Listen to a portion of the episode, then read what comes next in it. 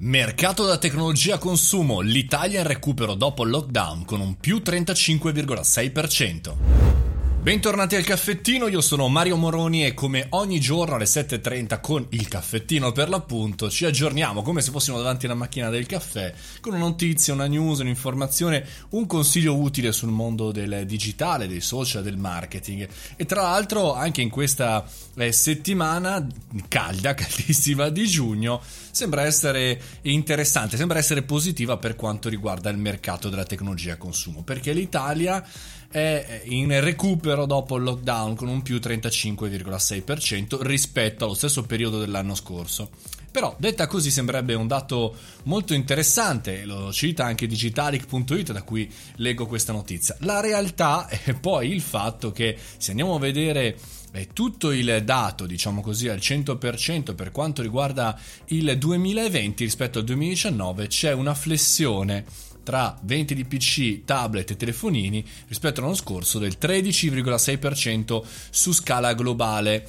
Eh, insomma, eh, questo è un eh, problema. E poi, secondo le previsioni di Garner, la società chiaramente di consulenza, eh, le consegne cellulari diminuiranno del 14,6% e scenderanno sotto gli 1,5 miliardi di pezzi. Ma cosa vuol dire tutto ciò? Se la vediamo nel medio-lungo periodo, una delle tendenze che abbiamo analizzato più volte è la diminuzione della vendita dei cellulari. Perché? Perché non c'è più la novità di avere un cellulare eh, che eh, fa delle cose molto molto più avanzate rispetto a quello precedente. Quindi le persone negli ultimi anni eh, la tendenza è quella di mantenere il cellulare più a lungo e quindi di avere anche meno computer. Pensate all'utilizzo dei PC desktop, non li usa più nessuno, ci sono solamente PC eh, portatili e anche in questo caso non ci sono più così tante evoluzioni da un anno con quell'altro, da un modello con quell'altro, quindi ci teniamo il nostro computer per più tempo. Questo insieme chiaramente all'ottica che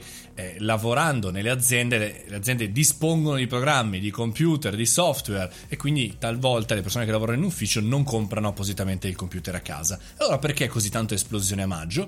Perché Chiaramente, questa è un'opinione personale, invece, e dopo il primo periodo di lockdown, di smart working forzato, che in realtà era remote working e non era smart, bene, le persone si sono un po' arrabattate, hanno eh, preso il computer dalla soffitta, se lo sono fatti prestare o hanno acquistato velocemente una cosa usata e quindi quindi cosa succede? Che tra aprile e maggio invece hanno capito, abbiamo capito che questo periodo durerà a lungo e che lo smart working diventerà una, un fattore importante e quindi dietro a comprare il computer tutti. Ma ma eh, non si risolverà così il mercato chiaramente nel mondo dei computer. Una proporzione potrebbe essere meno soldi ma più problemi e soprattutto attenti alla prossima estate e alla chiusura d'anno 2020. Attenzione a tutti, non solo ai venditori di computer.